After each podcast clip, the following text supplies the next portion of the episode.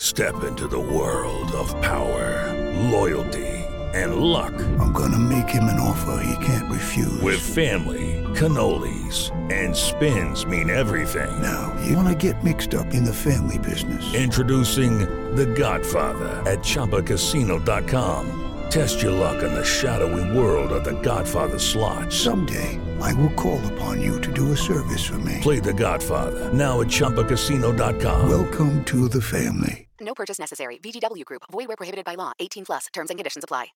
With Lucky Land slots, you can get lucky just about anywhere. Dearly beloved, we are gathered here today to. Has anyone seen the bride and groom? Sorry, sorry, we're here. We were getting lucky in the limo and we lost track of time. No, Lucky Land Casino, with cash prizes that add up quicker than a guest registry. In that case, I pronounce you lucky. Play for free at LuckyLandSlots.com. Daily bonuses are waiting. No purchase necessary. Void where prohibited by law. 18 plus. Terms and conditions apply. See website for details. Hello, it is Ryan, and we could all use an extra bright spot in our day, couldn't we? Just to make up for things like sitting in traffic, doing the dishes, counting your steps, you know, all the mundane stuff. That is why I'm such a big fan of Chumba Casino. Chumba Casino has all your favorite social casino style games that you can play for free anytime, anywhere with daily bonuses. That should brighten your day a little. Actually, a lot. So sign up now at chumbacasino.com. That's chumbacasino.com. No purchase necessary. VGW Group. Void were prohibited by law. See terms and conditions. 18 plus. With Lucky Land slots, you can get lucky just about anywhere. Dearly beloved, we are gathered here today to. Has anyone seen the bride and groom? Sorry, sorry, we're here. We were getting lucky in the limo and we lost track of time. No, Lucky Land Casino, with cash prizes that add up quicker than a guest registry. In that case, I pronounce you lucky. Play for free at LuckyLandSlots.com. Daily bonuses are waiting. No purchase necessary. Void where prohibited by law. 18 plus. Terms and conditions apply. See website for details. Hello, Tiger fans. Uh, before we jump into the show, I wanted to give a bit of a disclaimer. Uh, we are recording on Tuesday night, June 2nd, uh, which is the eighth consecutive night of the entire country rioting over the death of George Floyd. Uh, the disclaimer is that we are not, repeat, not going to talk about that on today's show. Uh, if you'd like to talk about that, there are plenty of outlets to do so, including on Rock M Nation proper. Um, BK and I obviously have our own opinions on the matter, and, and you can you can follow us on Twitter or contact us however you please if you'd like to have some discussions on that specific matter. Uh, however, we believe that we are wholly unfit to make any commentary on it, and and want to provide an escape for for you all. So this show, rightly or wrongly, will focus totally on Missouri football. Uh, we hope you enjoy it and that you all stay safe and be well.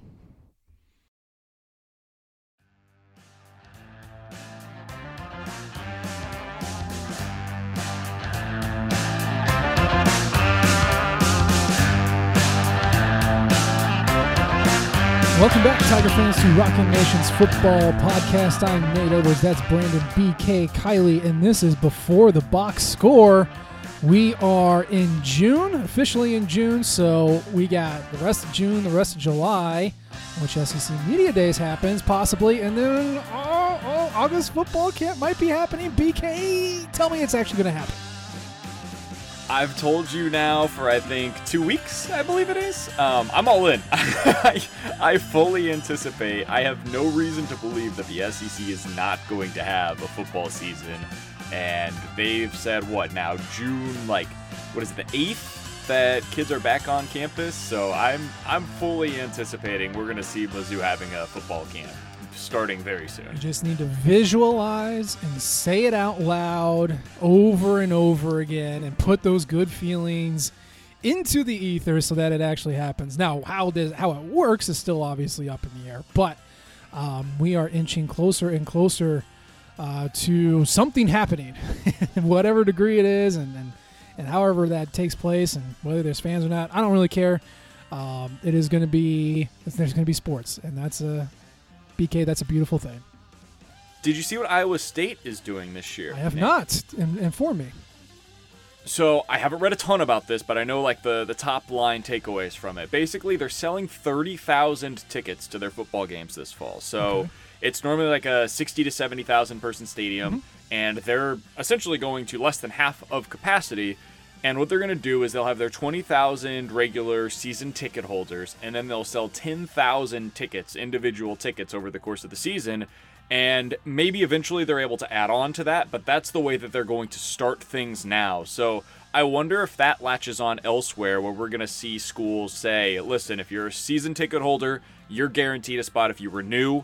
Otherwise, we're going to have to see how many more tickets we can add on top of that allotment. And at a very minimum, it probably increases your season ticket threshold. And then on top of that, it allows you to continue selling individual season, uh, tickets to games as well. Hmm. That'd be really curious. I mean, you know, Iowa State versus Missouri versus an Ohio State or Florida. It's int- I'm curious how many you know season ticket holders each school has and how they would roll a program out like that. But I think that makes a lot of sense. That rewards your loyal people, gives them the first cut of the pie, uh, and then kind of whatever else is left that you can feasibly support while practicing social distancing, dole it out. God, can you imagine? the aftermarket for for those tickets if they're only selling 30,000. Oh my god. Oh, it'd be crazy. It'd be crazy, especially if you're a team that's really good. Like imagine, um, for instance, Alabama if they have to end up going to like 50% capacity, Mhm. right? I mean, all of those are going to be season ticket holders. God, and yeah. so if any of them end up becoming available on the open market, let's say you get to the end of the year and Alabama and Auburn are playing for a chance to go to the SEC title, for instance, which Mhm. we've seen time and time again. Um, imagine what kind of dollar that's going to go for. It it would be among the highest that we've seen for a regular season game, I would imagine. Easily, yeah. Well, I mean, I, you, you put these things into place so that you can have an answer when the time comes around. So I'm glad that that schools are, are taking the the initiative on this. Obviously, they need as, as much money as they can possibly generate uh, for all of their athletic programs for the fiscal year. So it's good to see that they are being proactive and rolling these out. Uh, I have not heard anything about Mizzou. I mean, have you heard any little birdies tripping in your ear about what Mizzou's going to do?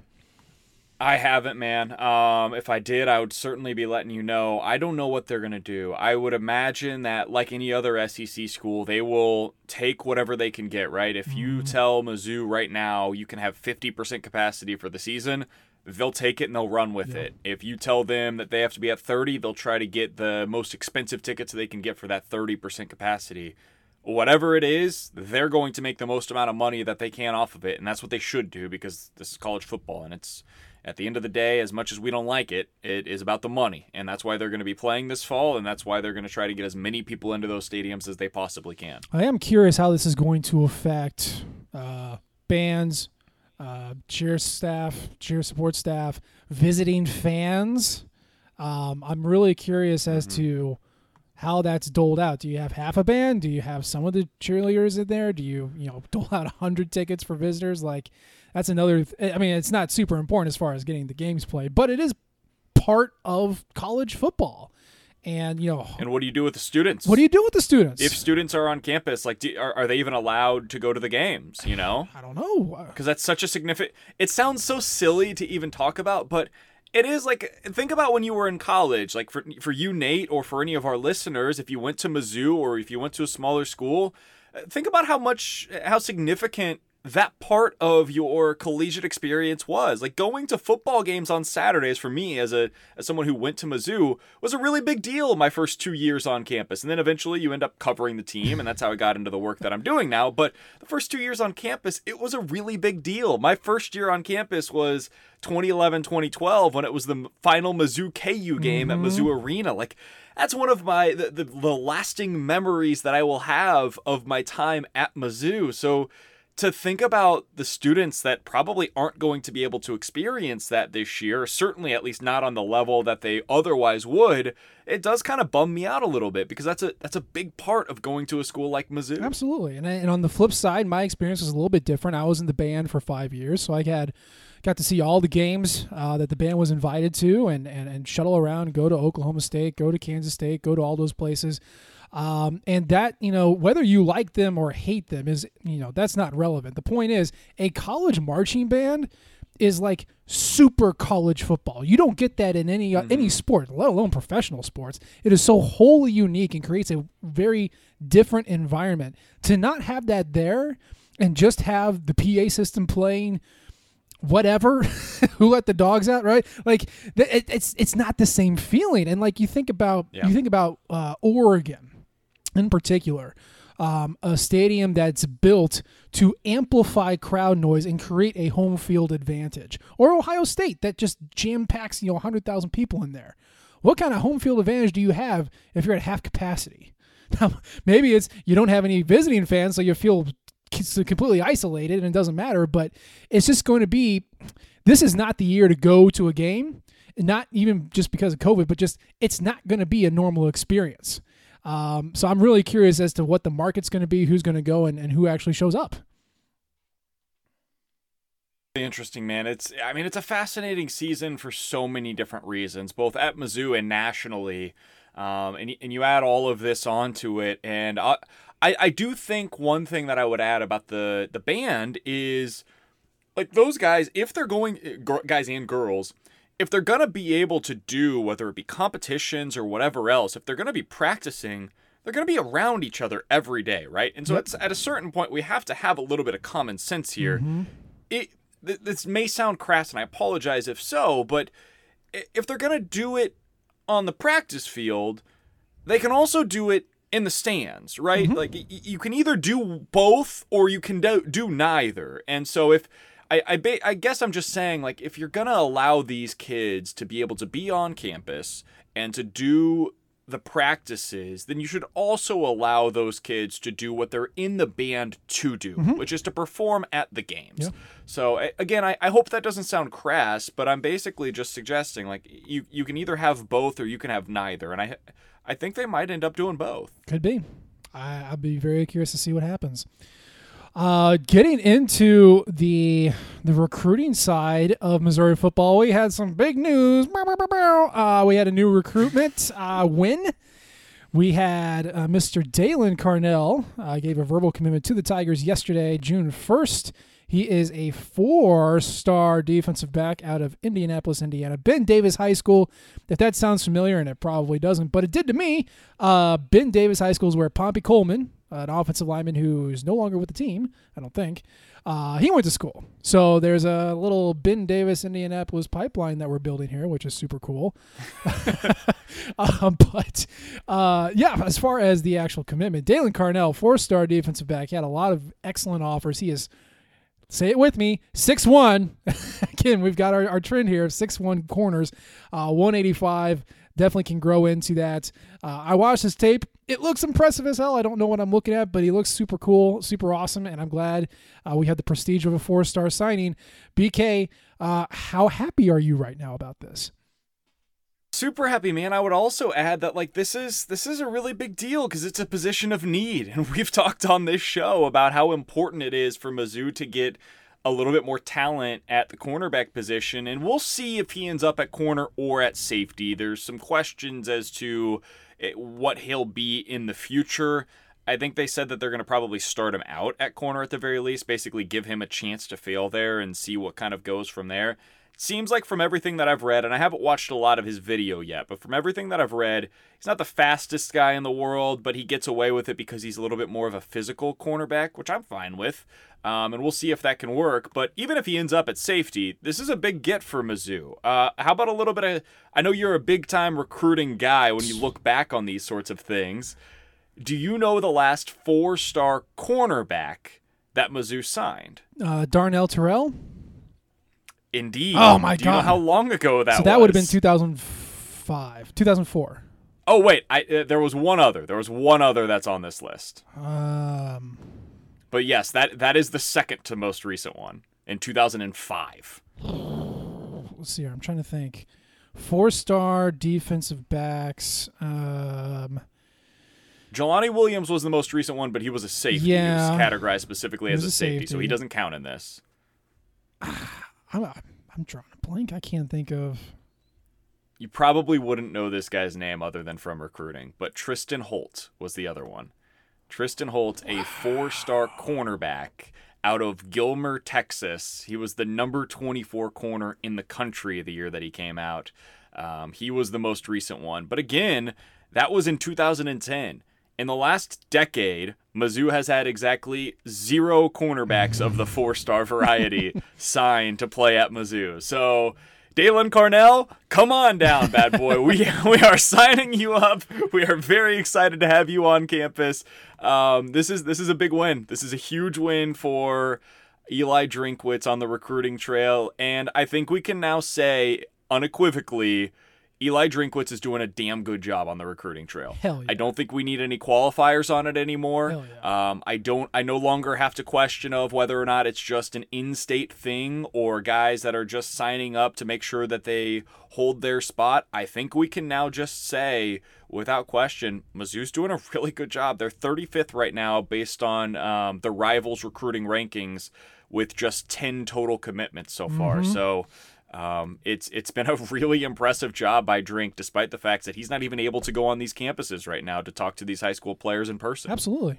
And uh, you know, if you're keeping track at home, we will we will do a scholarship uh, math update probably sometime next week. But um, you know, right now, like you said, ten commitments, five on the offense, five on defense, three of which are projected at corner. Daylan Carnell, Darius Jackson, Davian Sistrunk.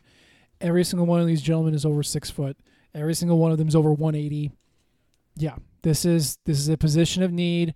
Drinkwitz has identified it as a position of need, and he's getting it, baby. So, um, I love it. I love it. You can't hate the guy when he They also have the a type, right?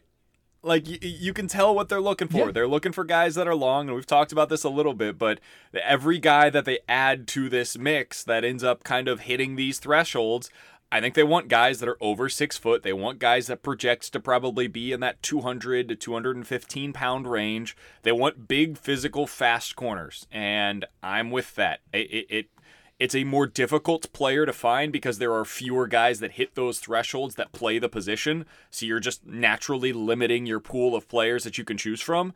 But if you hit on it, the ceiling is as high as you could possibly get for those types of players. I can't, uh, you know, you, when you look at your roster management, like I said, we'll go into this later next week, but it's tough to see him take four corners in a single class. That's putting a lot of eggs in one basket. But one other name to keep an eye on um, is Tyler Hibbler out of Trinity Catholic in St. Louis. He's six foot, 183, uh, three star, high three star, 5.7, um, who I believe he has Missouri in his final three, five or three, I forget. But um, that's one other name in the secondary that you can look at.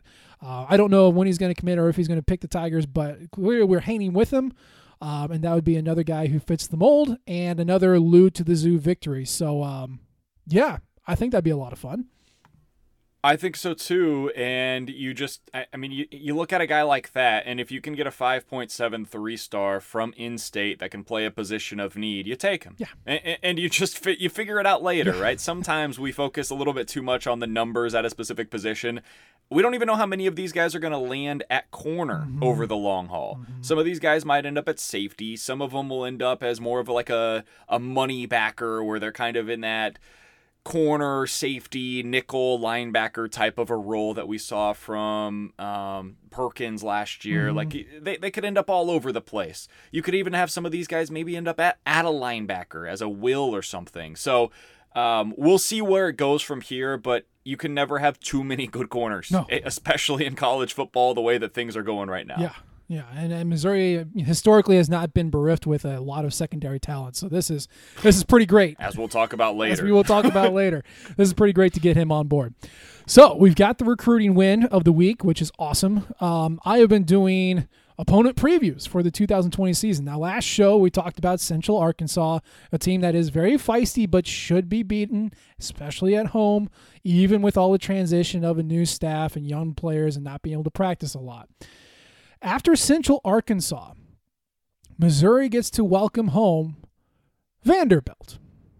Now, last we saw Vanderbilt, they were beating the Tigers 21 14 in the most astronomically stupid game I have seen in quite some time uh, back on October 19th, where a number 22 ranked Missouri Tigers just laid an egg in Nashville and basically lost their soul to the Commodores and never recovered it for the rest of the season.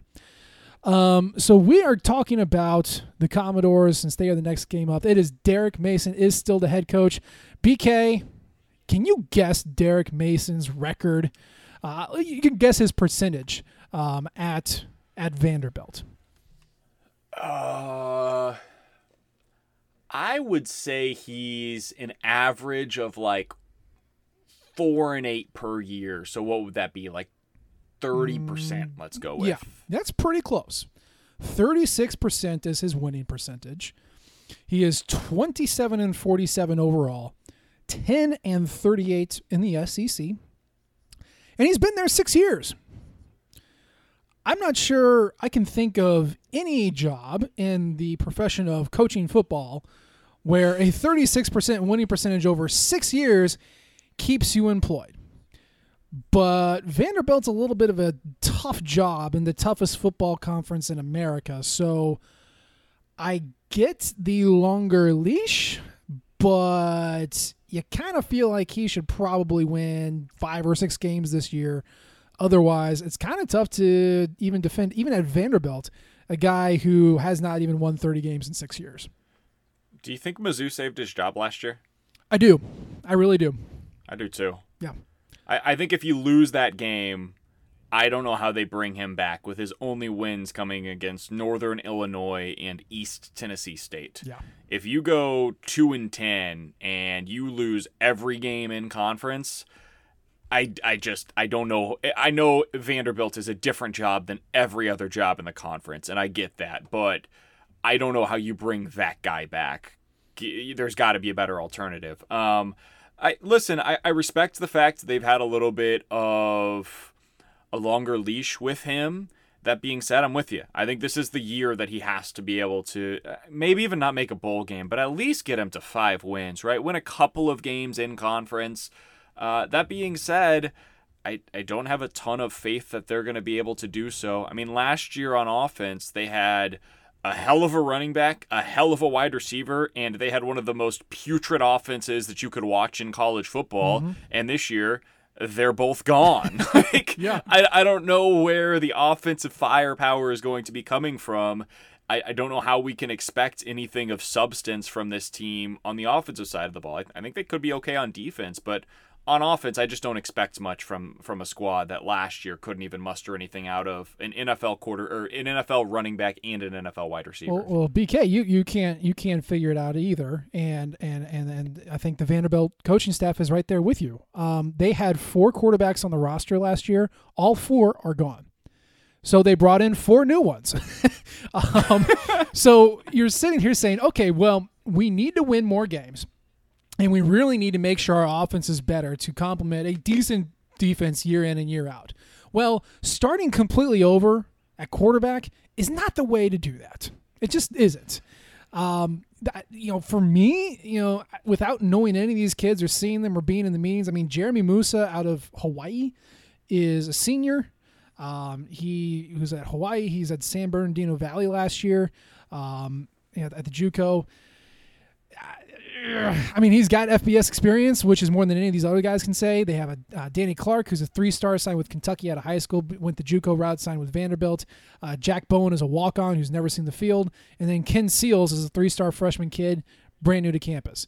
Uh, you would hope Seals would win the job, but if you're looking to win games and save your job, you kind of go with the experience. you can't go with Yeah. Seals unless he's just otherworldly. So. Um, yeah, And the chances of that happening for a three star just, I mean, slim to none. When was the last time that we saw a three star walk onto campus and immediately become a superstar? It, it just, it, it almost never happens. Yeah, you see it more in like the G5.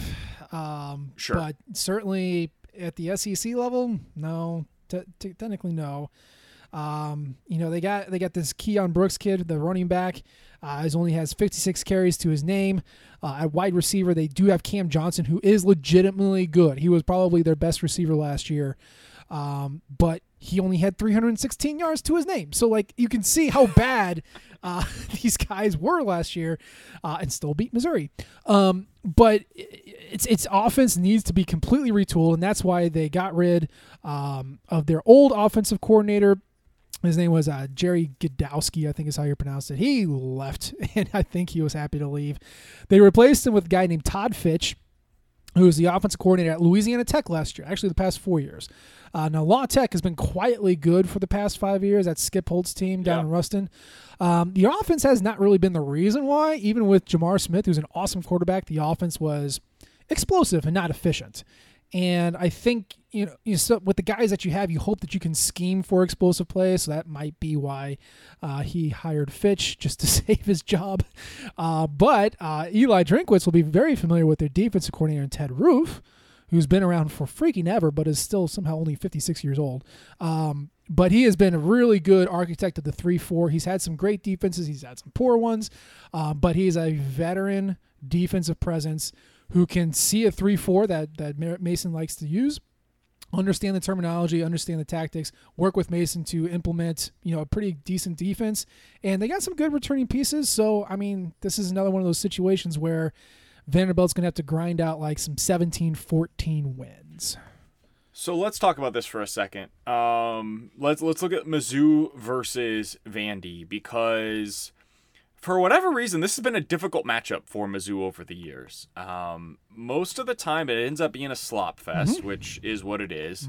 Um, and that's that's the way that you you would expect that Vanderbilt's going to want to try to play games this year as well, and that's specifically after their coach Derek Mason. That's how he wants to win, right? He wants to have a, a low scoring affair that he's got a shot in at the end. Um, this is a game Mizzou has to win next year to be able to show progress, in my opinion. Um, there's certain teams in the SEC that, on a consistent basis, Mizzou should be better than, and Vanderbilt is one of those teams. Um, I i- if they're going to be showing signs of progress, this is the start of it. It's not the end of it, but this is the start of it. You've got to have an Eli Drinkwitz offense that is able to outmaneuver a Derek Mason defense on one day. I don't care if it's 10 to 7. I don't care if it's 13 to 6. I don't care if it's a repeat of that UConn game that we saw what was that 5 years ago now. 9-6. They Ah. just they just have to win. Yeah. Get the W against Vanderbilt, leave the stadium, and go home. That's all I care about in this game this year. I care about nothing else because it's never pretty. It is always ugly.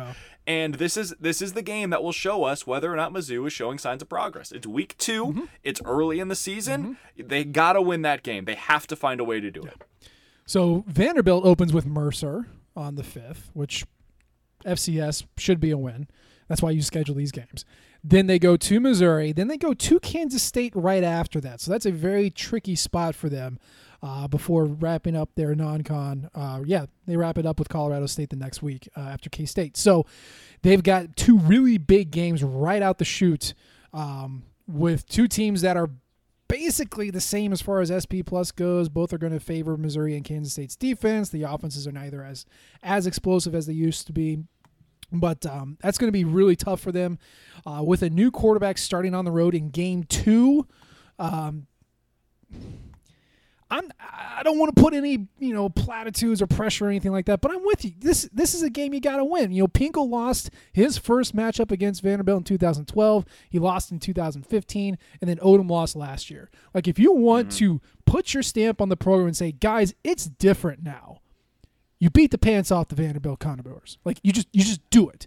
And even if it, like you said, even if it is 10-7, get the win. Say we don't lose to Vanderbilt anymore, and be able to say that for 365 days.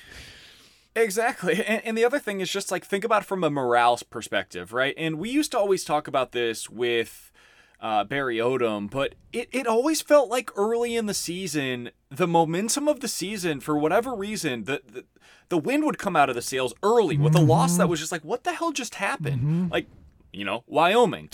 um, and if you can just find a way to keep the momentum there, the recruiting momentum is obviously there right now. We're watching that in real time. The it, I don't think you can win the offseason better than Eli Drinkwitz has thus far for Mizzou fans. Just get it another week. Because once we'll talk about this South Carolina game here in a minute, but that's that's always a swing game for Mizzou. Then you've got Eastern Michigan, and that's not going to be any sort of gimme, but uh, that's a game that they probably should win. So I, if you can go at least three and one in that first quadrant of games, I think that's going to be enough for a lot of Mizzou fans to say, okay, I'm in. Mm-hmm. I, I don't know where this goes from here, and maybe it ends up with four or five wins, and that's how they finish the season. But that's enough to at least bring some people into the tent. You've got to get off to a good start early. I think that's really important for Drink. I agree. I agree. And especially like you said, with the next game on tap right after that, it is South Carolina. It is Will Muschamp. It is basically the closest uh, mirror image that Missouri is going to find in the SEC with South Carolina. I talked about it about it in the piece that dropped today. They are essentially they are so eerily close. Historical winning percentage is about four percent difference. They're both viewed as outsiders to the SEC. South Carolina was a '90s edition. Obviously, we were a, a late uh, or 2012 edition. Uh, they have similar recruiting rankings. Either we're both kind of in the mid to bottom tier. We're both from the city of Columbia. Like it's just this is the program that you're not going to base your entire season off of, but this is like the type of team that you need to beat consistently. And Missouri hasn't done it. And it's not even indicative of the quality of the team. That 2013 team, you know, they lost 27 to 24, the Doink game. 2015, maybe the worst team we've seen in the modern area, beat South Carolina, right? Yep. 2018, they lost in the monsoon. Last year, 2019, they beat them by 20. Like the quality of the Missouri team does not dictate whether we beat South Carolina or not. It is essentially a coin flip, which is why this is such an agonizing matchup year to year. And it's always so weird. Like, why can't they just play a normal game once? why does it have to be one year it's a monsoon? One year, I when was it? I think it was 2014 that Mizzou in the last like four minutes had those two touchdowns to come back to win with Maty Mauk. Yep. Um, there was the 2013 game that is better known as the Connor Shaw comeback. Like, none, none of these are normal. They 2015, 2015, we made Spurrier quit. Like he, Yeah, like. like that was it. I, I and that was the game that Drew Lock got his first career Yep. start, if I'm not Yep, mistaken. right. Like, it's always weird. It's always something in these games. I think last year was the first, uh, the first game for their freshman quarterback, wasn't it? It was for Ryan that was Hilinski. that was his first start, and so it's just it's one of those things, man. That they are they are always weird games, and you're absolutely right. They are two very similar programs. This is the rivalry for Mizzou, the real rivalry for Yes. Mizzou and the SEC. yes, it is.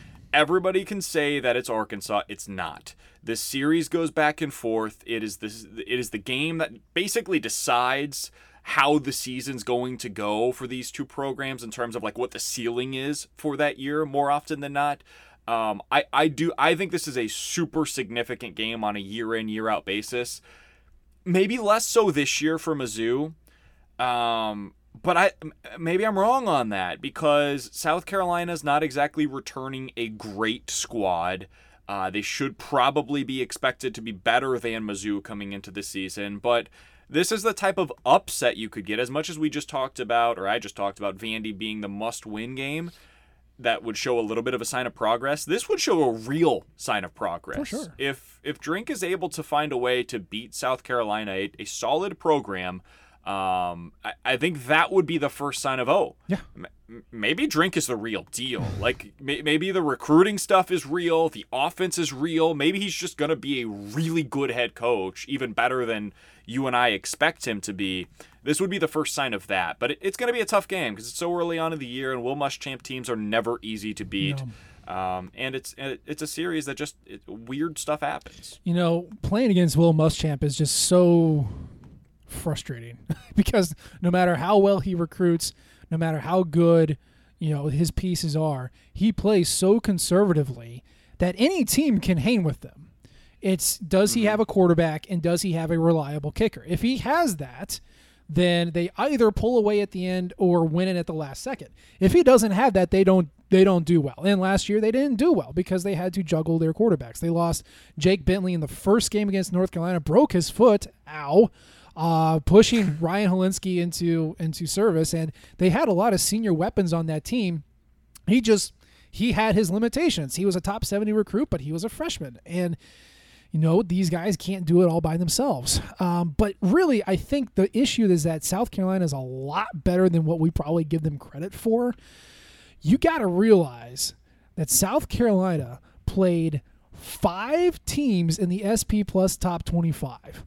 And they played another five teams in the SP Plus top 50. So 10 of their games were against quality teams, top 50 teams, and half of those were in the top 25.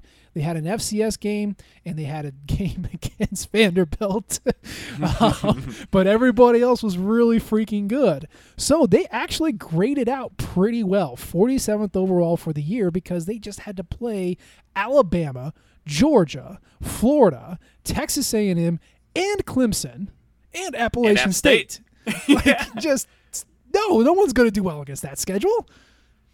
and they beat Georgia. How? And what was the upset of the season in the SEC, most likely. Yeah. They found a way to win at Georgia. In again, South Carolina only knows how to win we- or play weird games. Mm-hmm. What was one of the strangest games I think I've ever seen, with like 17, okay, that's an estimate, um, interceptions in that game. It was just so weird, man. So uh, yeah, it, it's not a game that you should go in expecting Missouri to win. I, I I think that's unrealistic, especially that early in the season when Drink's probably still going to be feeling his team out a little bit. But it, it's one of those games that could tell you a little bit. I, I think you can only learn good things in that game. Um, if you go into it and you find a way to get a win or you keep it really close, I think that could be a good sign for Mizzou. Um, unless they just get their ass beat, I, I don't think that this is going to be a game where you find out anything super bad about the season. You shouldn't. I mean, they they they got a new offensive coordinator, Mike Bobo. He used to be at Georgia. Uh, he was recently the head coach at Colorado State. Didn't work out. Uh, but Bobo really likes to establish the run. If you remember those Georgia teams under Mark Richt, um, they still have Travaris Robinson, and of course, Muschamp really does work the defense. So those guys are still around. You got Ryan Hilinski, who is back. He will be a sophomore for whatever that's worth. Um, hopefully, he can be a little bit more explosive in his pass plays because his passes didn't go anywhere. He didn't get sacked a lot. He threw the ball away a lot, uh, which made his numbers really, really bad. But he's not mobile, um, and he's got a sophomore and two freshmen now, blue chip freshman, like a five star quality freshman at running back, but still super young in the backfield. Um, and then a slot guy and Shi Smith returning in the receiving corps, who was kind of like Johnathon Johnson in that if he caught the ball, he was awesome, but he always forgot to catch the ball first. Um, so it's it can be another dink and dunk kind of offense with establishing the run and just quick passes. Um, so I don't think the offense is going to blow you away, but that defense returns almost their entire secondary and replaces a lot of their front seven.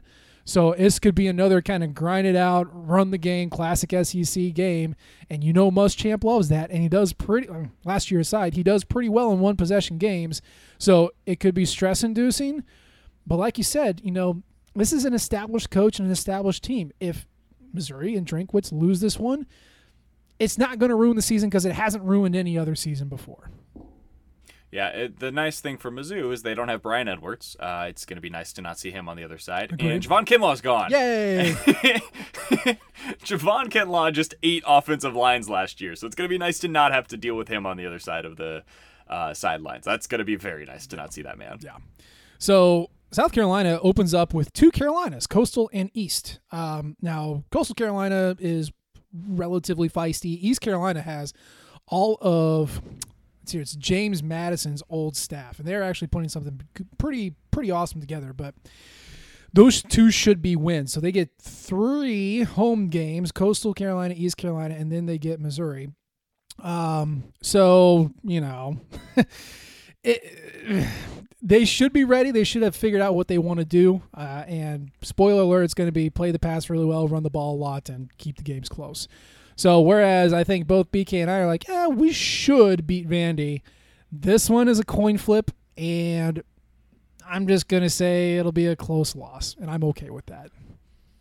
Yeah, I think that's kind of what I'm hoping for in this one. Um, maybe that sounds like I'm selling Mizzou short, but listen, we, we don't know who Mizzou's quarterback's going to be next year, or if they're going to be able to play well. Yeah. Um, if if we go into week three and we're feeling good about Mizzou's quarterback, that means they played well against Vandy. Um, at that point, I, I reserve the right to be wrong about this prediction to, and to completely flip flop on that prediction. But as of today, knowing what we know, I, I would expect it to be a close loss. I think that sounds about right. Yeah, I agree. I agree.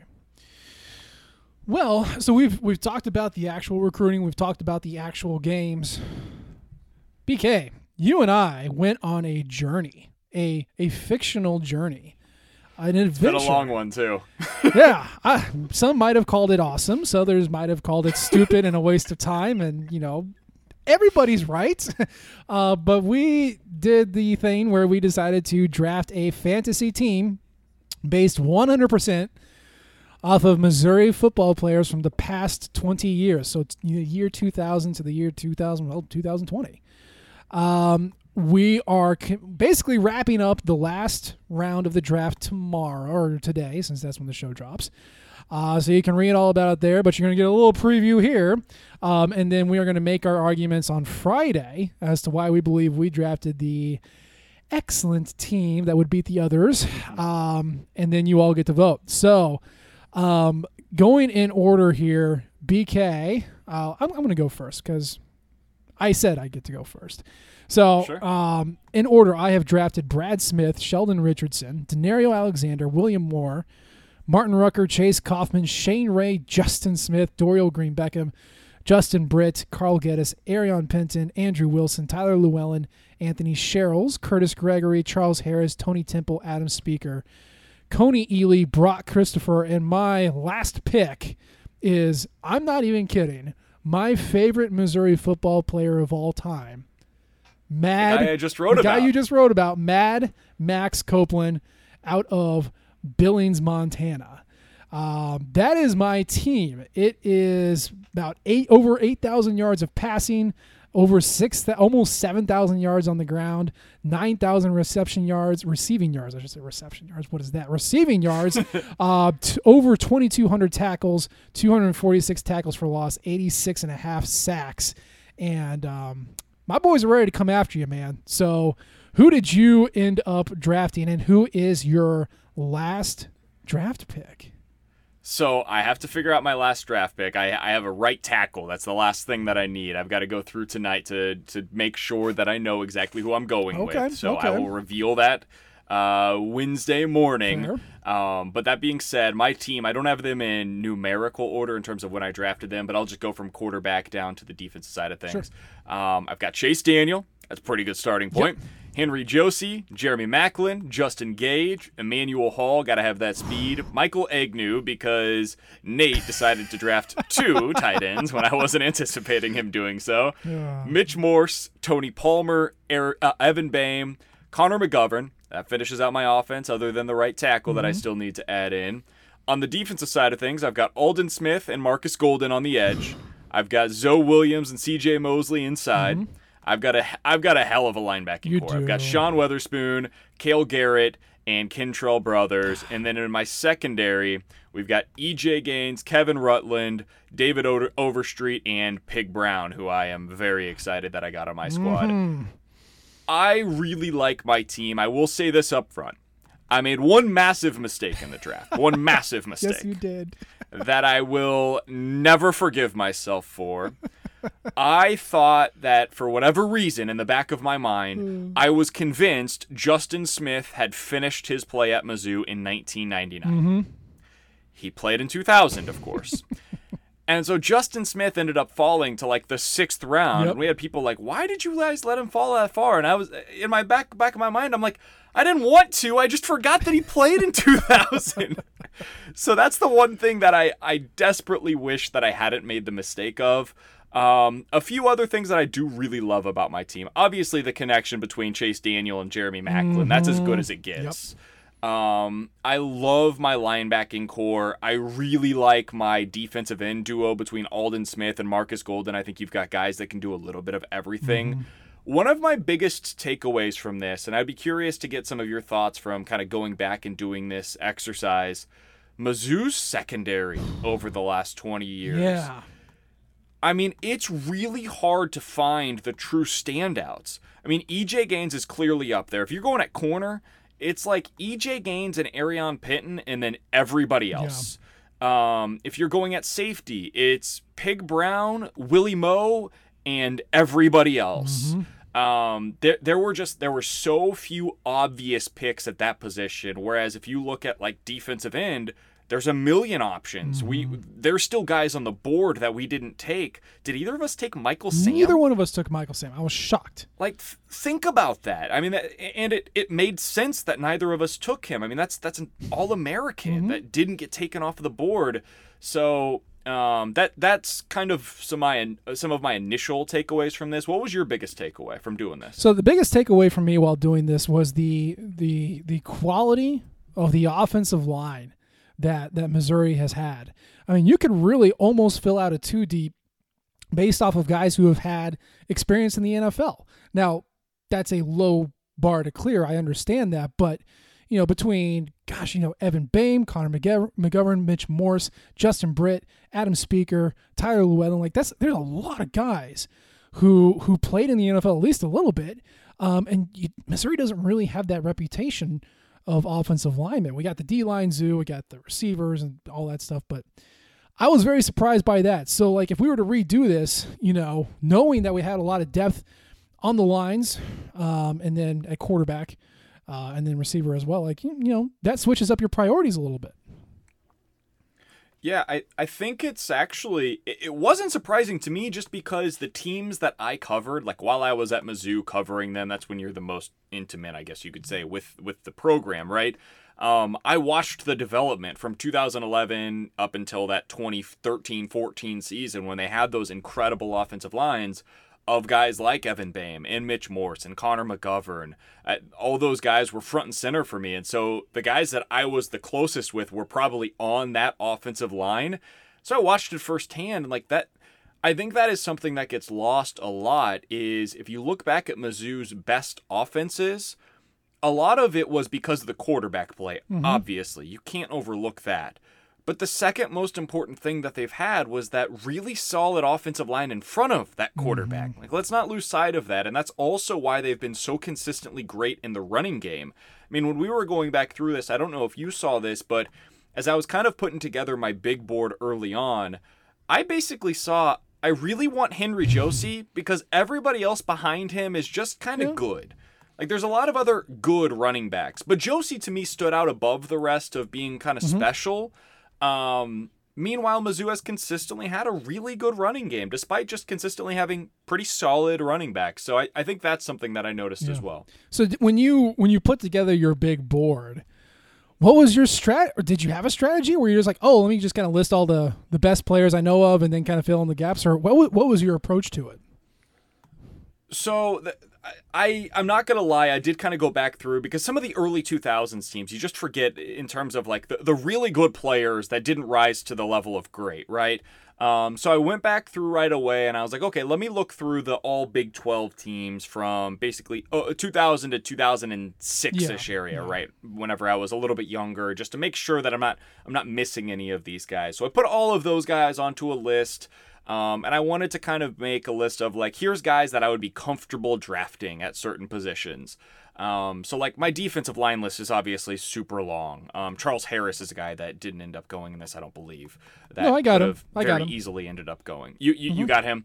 So like that that's a guy that um, I had on my list right away. That was probably like right towards the bottom of my defensive ends. Uh, Jordan Elliott was Mm-hmm. Right at the bottom yeah. of my defensive Yeah. tackles as a guy that I would have been comfortable with. Same thing with Harold Brantley, right at the bottom of my defensive tackles.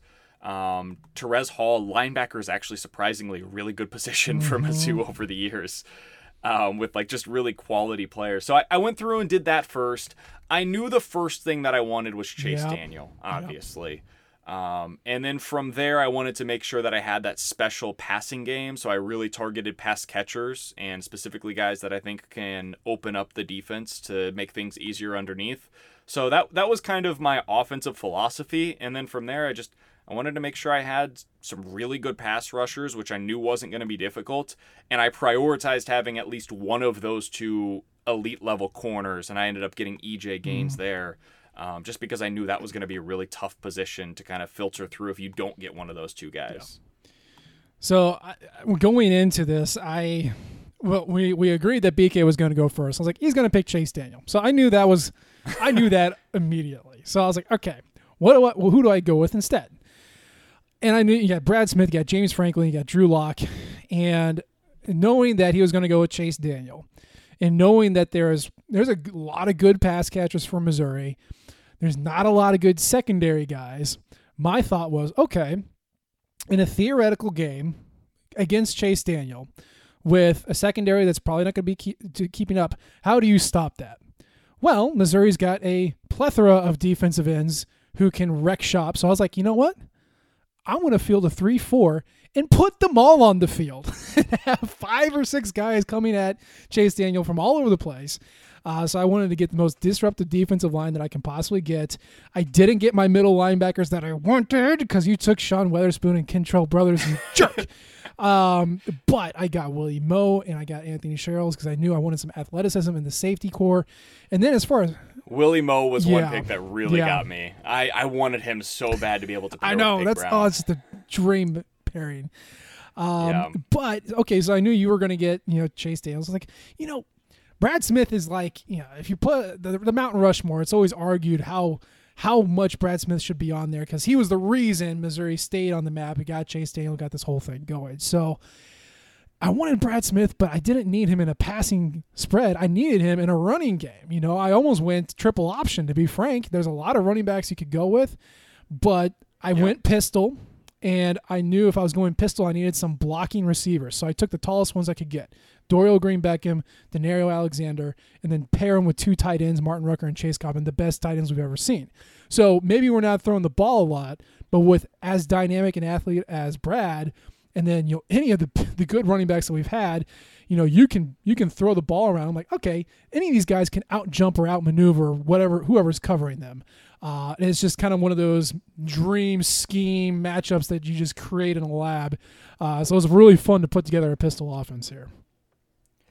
And that's why I went with the defensive line that I went Mm-hmm. with. I don't know if you could tell, but CJ Mosley, Zoe Williams, like I needed the run stuffers Yeah, up the yeah. middle. Uh, Marcus Golden is a hell of an all around Mm-hmm. player at defensive end. Weatherspoon, Garrett, Brothers, all guys that can plug the middle and play the run. Pig Brown, good against Mm-hmm. the run. Um, I loaded up on size and the ability to kind of defend that run on the defensive side of things as well. So um, you kind of geared your offense to be able to keep up with my offense, and I built my defense to try to keep up with your Nice. offense. Otherwise, I would have probably done some things a little bit differently that way. So well. the underlying strategy, and this was what I really wanted to do to see if I could do it. I don't think this would have been possible with more than two people. And I was mostly successful.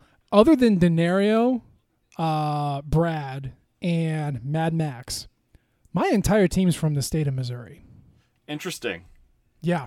I wanted to see how many I could get and how many good ones we had. And when it came to a tie, because like I had Charles Harris versus Stryker Sulak. Um, I had what was my other one? I had a corner. I think Carl Gettis versus um, Kip Edwards. And I was like, well, tie goes to Missouri. So that's that's how I picked my most of my team. Honestly, I just found the best Missouri guys, put them at the top of the board. And I've got a lot of Texas guys, is what I've noticed. You do, I'm yeah. looking back through, um, that that wasn't on purpose, but I think that tells you a lot about where the Mm-hmm. talent is coming from, right? I think that tells you like the, these are the places, and it's not a surprise, right? If you've been watching Mizzou football over the last 20 years, you know this kind of implicitly, like by just watching the games. But it's interesting to see whenever you look at what is essentially an all-star team, a first and second team of what Mizzou has had over the last two decades. The talent is coming from two places. It's from Missouri, from in-state, and it's from the state of Texas. So that's that's where they've had the most success, and it's really not even in question for the last two decades. Absolutely. So we will we will post all of this um, on Friday and make our cases for for our respective teams, and you all will have an ability to vote and see who would win in this theoretical fun matchup, and really just celebrate the fact that we're done because I think you all got super bored uh, as we went through this. But I will be I'll be honest, it was a lot of fun for me. I think it was a lot of fun for you, and would do again, but like ten years from now. Yeah, I, I actually legitimately had a really good time with it. It got a little bit tougher once we got to the end, and you're like, you, you know, Uh, once you, I mean, we've taken at this point 40 players, right? And so it's it's a little different when you're on players 41 through 44 at the very back end of our rosters. But I, I've had a really fun, really good time doing it. I I've actually learned some things in a weird way about some of these guys of just kind of looking back through and seeing like, oh damn, Tony Palmer was a hell of a player yeah, heck yeah. back in the day. Like so some of these guys you just you forget how good they were when they were at Mizzou because they're just not top of mind and we're so what's the next thing? What's the next thing? Recruiting, who's the next guy? What's the next coach? What's the ski? All these different things and it, it was fun for me to just kind of be able to look back and be like, God dang, Justin Gage was so much fun to watch. I was so mad that you took him. I was like, oh, there's no way in hell he takes Justin Gage. He was like eight years old when Justin Gage was playing. I, I could I could kick him down, and then you come in. Well, God, it was like the uh, seventh round. like the yeah, it was early. you jerk! Oh my God! But that's okay because I took two tight ends and I was a mega jerk to you first, so it's fine. yeah, It's you fine. screwed me on multiple levels uh, later on, so it's uh, it, it certainly came back at me. Yeah. Now, that's our show, man. How you feeling overall? Uh, about the the draft, Just just life, man. Tell me how you're feeling about the draft, the life, the show. Like, you know, you you were on the radio the other day saying that you're coming up with all these great ideas that other people are are stealing from you. Uh, do you have any special fun ideas in the pipeline that you can share with our listener base? So if you don't listen to the show, I would recommend you do so. Um, I am now hosting the midday show on 101 ESPN out in St. Louis. We are live from 11 a.m. to 2 p.m. Central Time.